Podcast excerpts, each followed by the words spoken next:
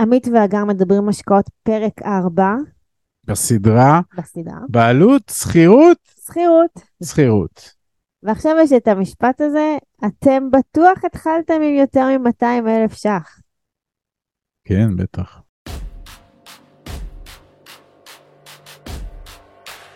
ברוכים הבאים למדברים השקעות עם עמית ואגר.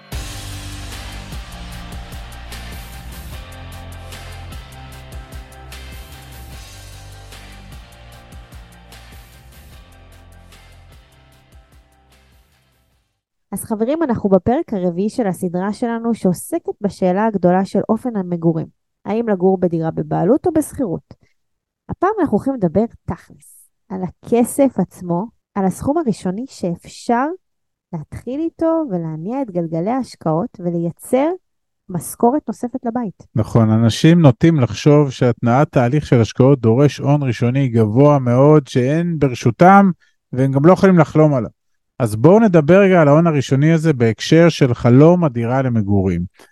ופה אני אתאר סצנריו. מה לרוב קורה? שימו לב טוב, זוג צעיר, שזה עתה התחתן, הצליח, נאמר, לחסוך ממתנות החתונה 200 אלף שקל, והיו לו עוד חסרונות מהעבר, נאמר של 100 אלף שקל, והסבתות משני הצדדים וההורים משני הצדדים נותנים מתנות של עוד 200 אלף שקל. כל הדבר הזה נותן לזוג הצעיר הזה הון עצמי של 500 אלף שקל בבוקר שאחרי ליל הכלולות. עכשיו, הזוג הזה, צרוב לו ב-DNA הצורך לקנות בית או דירה למגורים, והסברנו מאריכות מאיפה הדבר הזה הגיע. הם הולכים ומוצאים דירה בשני מיליון שקל, והזוג הזה משקיע את ה-500 ומעמיס על ה-500 עוד מיליון וחצי שקל משכנתה עם החזר חודשי של כ-9,000 שקל בחודש, ואל תתפסו אותי על השקל, זה פחות או יותר המחיר. ההחזר הזה הוא כל כך גבוה עבור הזוג, אבל השניים נכנסים במודע או בתת מודע למסלול המכשולים הזה ומקבלים צמידים יפים לשים על היד. הצמידים הם כמובן מטאפורה לכניסתם הרשמית למרוץ העכברים. הזוג הזה שתכף יהיה לו גם תינוק קטן וחמוד, שעולה לפחות 6,000 ש"ח בחודש, יגלה שהחיים יקרים בהרבה מהיכולת שלו גם לחיות וגם ליהנות מהחיים. הזוג הזה יגלה שהבית בבעלות הוא הנטל הכי גדול על החיים שלו, ולרוב זה גם לא נגמר טוב. עכשיו ניקח את אותו הזוג שהתעורר לאחר ליל הכלולות עם אותם 500,000 שקלים, הון עצמי. רק שהפעם הוא בחר להשקיע את ההון הזה בדירה להשקעה. הוא יאתר דירה ב-1.2 מיליון. ייקח משכנתה של 700,000 ש"ח, שהיא תעלה לו 4,000 ש"ח בחודש. הוא ישכן בדירה סוחרים שישלמו לו לפחות את אותם 4,000 ש"ח. כמובן שאם ישלמו לו יותר, אז הוא כבר בתזרים חיובי מנכס מניב. כן, אבל הזוג הזה יתגורר בדירה בשכירות, והשכירות הזאת תעלה לו בחודש כ-5,000 שקל. שכר דירה, אגב, שזה הרבה יותר טוב מ-9,000 שקל החזר משכנתה, לדעתנו, עדיף 5 מ-9,000. הזוג הזה יהיה נייד, הוא יוכל לעבור ולהתאים את מגוריו למקומות עבודה משתנים.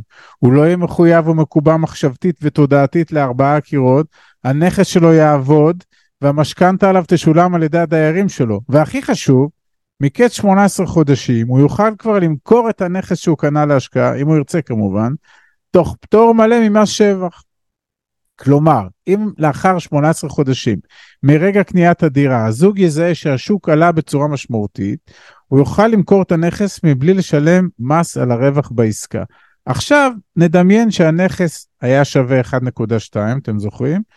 והוא השביח את עצמו ותוך שלוש שנים קפץ להיות 1.5 מיליון, בסדר? הזוג שלנו יכול למכור את הנכס ולהחזיר לעצמו הביתה, שימו לב, 900 אלף שקל. שמורכבים ככה, 500 אלף שקל היו הון עצמי, 100 אלף שקל שירדו במרוצת השנים מקרן המשכנתה ששולמה, כזכור, מכספי הדייר, ו-300 אלף שקל מהמכירה.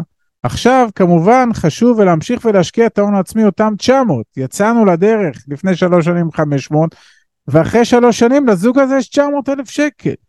ואם הוא ישקיע אותם שוב ויגדיל את ההון שלו, אז כך הוא יוכל לייצר עושר, בעין. ואם, ואם אנחנו מדברים על התחלות, נספר לכם בכמה מילים על ההתחלה הפיננסית שלנו. ההתחלה שלנו, שהייתה בעצם שתי התחלות נפרדות, הייתה גם בדיוק כמו של כולם. גם אנחנו התחלנו את חיינו הבוגרים עם חלומות על בית משלנו, על חיסכון קטן שילך לתשלום משכנתה ל-30 שנה, על לימודים, על עבודה טובה, על משכורת טובה, היינו עמוק עמוק בתוך זה, ובאמת שסימנו וי על כל היעדים שלנו, עד שבוקר אחד התעוררנו. התעוררנו מתוך שאלות ששאלנו כשהתחלנו למסד את הקשר שלנו. מתוך השאלות הקשות יצאנו לדרך של התנסות ושל צמיחה פיננסית. ההתנסות הראשונה שלנו הייתה 100 אלף דולר שהשקענו בשתי עסקאות נדל"ן מניב בארצות הברית. וכל זה כשאנחנו ממשיכים לעבוד בעבודות הנוחות והמסודרות שלנו, ולאט לאט אנחנו רואים שזה עובד. הכסף הזה מייצר צ'קים שהיו מגיעים פעם ברבעון, אמנם סכומים קטנים, אבל סכומים אמיתיים. ראינו כי טוב והגברנו, ואז עברנו למודל השכירות, שאפשר לנו לנצל את ההון העצמי שלנו טוב יותר, באמצעות פרוסות השקעה רבות יותר שהשקענו באפיקים מגוונים.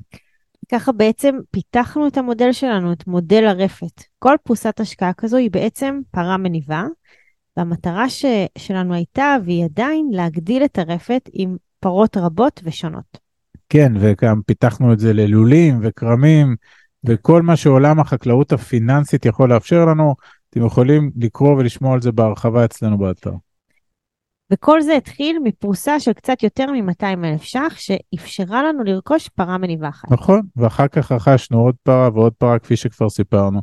זה הסיפור, הסיפור זה להתחיל, הסיפור זה לנצל בחוכמה את המשאבים שיש לנו, הסיפור זה לדאוג שההכנסות השוטפות מהמשרות שלנו יהיו תמיד יותר גבוהות מההוצאות, ואת הפער הזה בין הכנסות להוצאות כל הזמן להשקיע, כל הזמן, לא פעם אחת, כל החיים לחזור ולהשקיע אותו. עכשיו אתם שואלים, אז איך עושים את זה? האמת שיש לנו עשרה צעדים די ברורים לתהליך. בואו נספר להם אותם פשוט. יאללה, עשרה צעדים, תקשיבו טוב. הם מאוד פשוטים, כמובן מבוססים על הניסיון שלנו. אחד, מחליטים שרוצים, מעיזים לרצות, מעיזים לדמיין, ומעיזים לדמיין את עצמנו גם עשירים, זה לא בושה. שתיים, מבינים שחייבים לשנות את הראש ואת ה mindset, וגם עושים עם זה משהו. התובנה לא שווה הרבה בלי התנסות, וההתנסות נטולת חזון לא תביא להגשמה. שלוש, מגבשים תוכנית עבודה, כמו שאתם עושים בעבודה שלכם, אתם מגדירים יעדים, אתם מגדירים לוחות זמנים, ואתם מתמידים בהתאם לתוכנית, זה הכי חשוב. ארבע, חוסכים, מגדירים מסגרת תקציבית ברורה, מקפידים על צריכה פחותה מהכנסה, ומשלמים לעצמנו. זה מונח מאוד חשוב, משלמים לעצמנו, כלומר לוקחים את העודפים ואיתם משקיעים, זה התשלום לעצמנו. חמש, משקיעים ומגדילים את ההון, עושים השקעות חוזרות וחכמות, מתייעצים עם מומחים. שש, צוברים ידע, לא מפסיקים ללמוד. שבע, נזהרים, מבינים שבהשקעות יש גם סיכויים וגם סיכונים. גם סיכויים וגם סיכונים, לא עושים צעדים לא שקולים. שמונה, נהנים מהדרך, מקפידים עם שמחה יומיומית על חדוות עשייה, לא פוגעים בהנאות החיים. תשע, מתנהלים בנדיבות, כי כל המצליחנים בעולם מדברים תמיד על הקשר שבין הנתינה לבין ההצלחה, אלה מעגלים מתרחבים, ועשר, שומרים על ערנות. אנחנו צריכים חושים מחודדים להזדמנויות שנקרות כל הזמן בדרך. ממש מתכון, אה, ולמתכון הזה אנחנו נוסיף קצת אה, אומץ, כי הניווט מהתודעה הפיננסית המוכרת שכולנו גדלנו עליה לתודעה של שפע הניווט הזה, כרוך במאמץ ובאומץ, וגם בתכנון קפדני וקבלת החלטות סדורה, ו- והכי חשוב זה לעשות, לנקיטת מהלכים, ועדיין לא דיברנו על סיכונים. אמרנו רק מילה אחת קטנה, אבל זו מילה מאוד חשובה, והזכרנו, אין השקעות בלי סיכונים. התהליך הזה גם כרוך בטעויות ובכישלונות. לא לומדים ולא מתקדמים בלי לטעות. גם אנחנו טעינו וגם אנחנו נכשלנו, גם אנחנו טועים וגם אנחנו נכשלים. לא אחת במהלך הדרך. המפתח הוא להיות מודע, לחקור, לגוון, לעבוד עם מומחים ולהתמיד להתאזר בסבלנות. לסיכום, סכום של 200 אלף ש"ח, אה, לפעמים יותר, לפעמים פחות, הוא לגמרי משהו שאפשר להתחיל איתו. תחפשו את זה, אם זה הון קיים, שאולי שוכב לכם בעו"ש, או הלוואה בתנאים טובים. גם היום שהמציאות קצת יותר יקרה, תזכרו את עקרון הערנות של קודם. ערנות להזדמנויות גם כולל את תחום ההלוואות. כשתגייסו את ההון הראשוני הזה, תגבשו לעצמכם תוכנית פעולה שקולה ומחושבת היטב.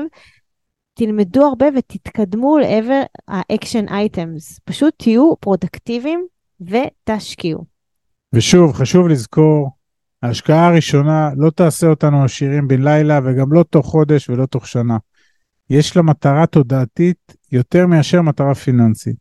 אחריה, אם ננהג בהתמדה ונמשיך להשקיע, ההון שלנו ילך ויגדל ויאפשר לנו לנצל הזדמנויות השקעה הולכות ומתרחבות. צריך רק לעשות את הצעד הראשון ולהישאר ממוקד ביעדים ארוכי הטווח שלנו. כל היתר יגיע תוך כדי תנועה. בהצלחה חברים. תודה רבה. עד כאן להפעם. כרגיל, שמחנו לשתף בידע ובניסיון שלנו, מקווים שנתרמתם. מי שממש רוצה להכיר ולהיחשף להזדמנויות ההשקעה בהן אנחנו משקיעים, מוזמן לאתר שלנו, תוכלו למצוא הכל שם. אנחנו כמובן גם פעילים בכל הרשתות החברתיות, מוזמנים לעקוב אחרינו. אם אתם מכירים אנשים נוספים שהתכנים שלנו יכולים לסייע להם, נודה לכם מאוד אם תשתפו אותם. להתראות חברים.